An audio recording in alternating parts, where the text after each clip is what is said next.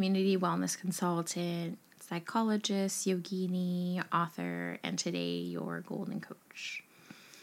So, I wanted to check in with how you are all doing. And my fellow Americans, my heart is truly, truly with you. Um, i have been living overseas for seven years, and it is really painful to watch what's going on. Um, and I can't imagine how scary it must feel um, to be uh, live. You know, even after all of this COVID, when we're at home, um, to see what's happening in in your own homes, in your own neighborhoods, to feel like you're in a war zone. Um, to see these fires going on, looting, uh, political unrest, to see the police reacting the way they are with the protests. Um, yeah, it's it's so upsetting. Um, and if you're not upset, I really would wonder why. I mean, I think a lot of people um, have been seeing this coming with the the not just the political divide, but the financial divide. Um, right now, like the disparities with everyone, all these people losing jobs, insurance, and already over the years, I've just been noticing like the homelessness has been going insane. Every time I go to America and visit numerous states, it's it's really insane. Um, and the cost of living, right? When when our wages aren't going up, um, and we want to. Oh, we're frustrated. We're angry. We're tearful. We're shocked and um, all of these emotions are normal. Um, and I know when I woke up the other day, I just couldn't stop thinking about it, searching of it. But doing that, um, just just reading these different articles is not um, not going to do anything, and not just being in a state of overwhelm, even though it's normal, we have to get through it, is not going to do anything when we respond to these situations, uh, can't respond out of fear. That's not going to get us anywhere. We really have to respond um, the, from this place of being centered. So we can respond versus react. So we can be proactive of how we're going to move forward. Um, and so this is a time, um, of course, of political unrest. Things have to change. I wrote this um, from sea to shining sea piece the other day. Um, yeah, I, I'm in a loss of words, and I know I feel like uh, you know we need to talk about this. We need to have conversations about it. Um, and this is a time I, am multiracial, so um, yeah, Filipino, Spanish, Polish, Czech. Um, but physically I look um, I look like an ethnic minority, and I am that. And I know growing up in small town Ohio, um, you know, 20 years ago, uh, people just, uh, or my friends, or certain, um, most of my friends were white, um, saw that, you know, they thought racism was just like a black and white issue. Even I had a sociology teacher share, like, this is racism is just for blacks and whites. And people didn't want to hear the stereotypes or the racism I experienced um, because they didn't think it was possible. Um, and they didn't think really think that they were part of that too. Um, they thought that I should just view myself as an American versus someone who's multiracial. And it was so frustrating um, to try to um, have people explore that sense of white privilege um, because it it was not something they didn't experience. It was something that's out of their um, control and they couldn't fathom it. And and so for many years, I think I stopped giving. I gave up on the sense of advocacy because um, I got tired of trying to do that.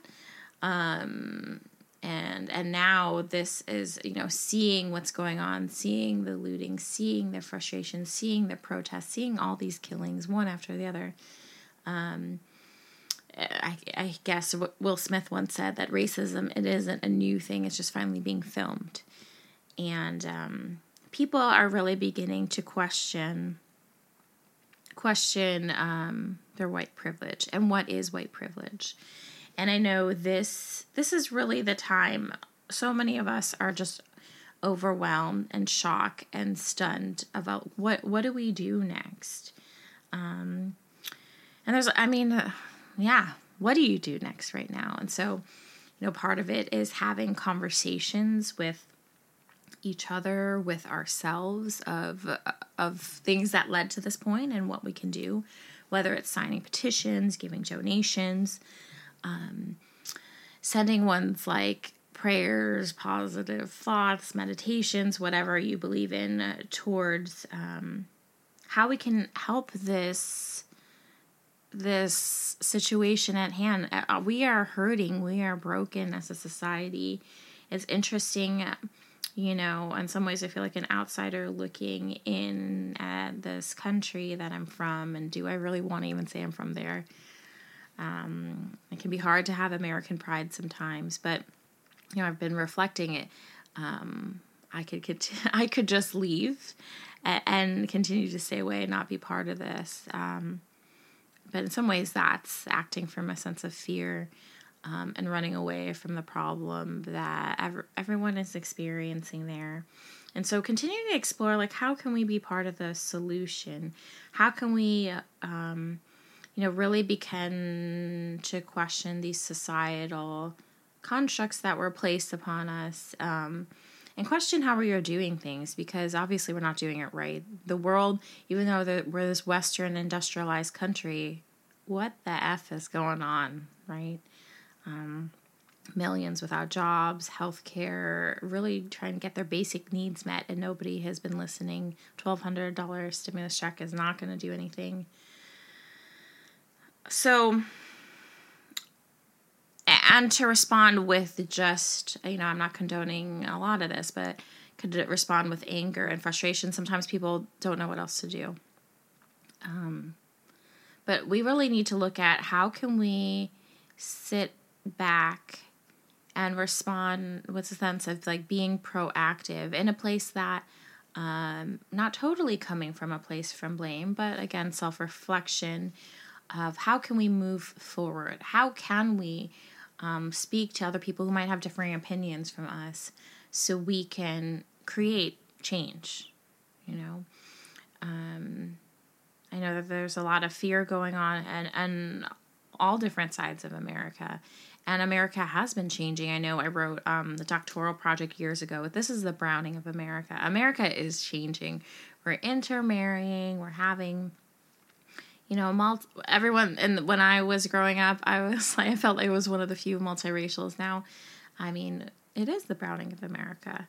Um, so what can we do? What can we do to also, yeah, to understand white privilege? I know I'm, even though I'm multiracial, I'm I'm privileged too, um, and and there is guilt there. You know, how can how can we can continue to give? How can we not turn a blind eye to those that are hurting and struggling? How can we support them? Because if one group of Americans are dying and, you know, barely surviving and um, crumbling before our eyes, like, how can we progress as a society? You know, and um, I really want you to reflect on all of this, looking at what can you do. I wrote in this piece is sort of part from Rilke that we may not, we want to know the answer, we might not know the answer, but together we can live in these questions together, have these different conversations with ourselves, with each other, with people who might have differing opinions, um, to move our way and live our way towards the answer. So, again, thank you for listening. I um, I appreciate your support. Stay safe, stay well, stay um, hopeful that things will change. Remember, through presence and unfolding, do you find the treasure you're holding? Stay gold. Till next time.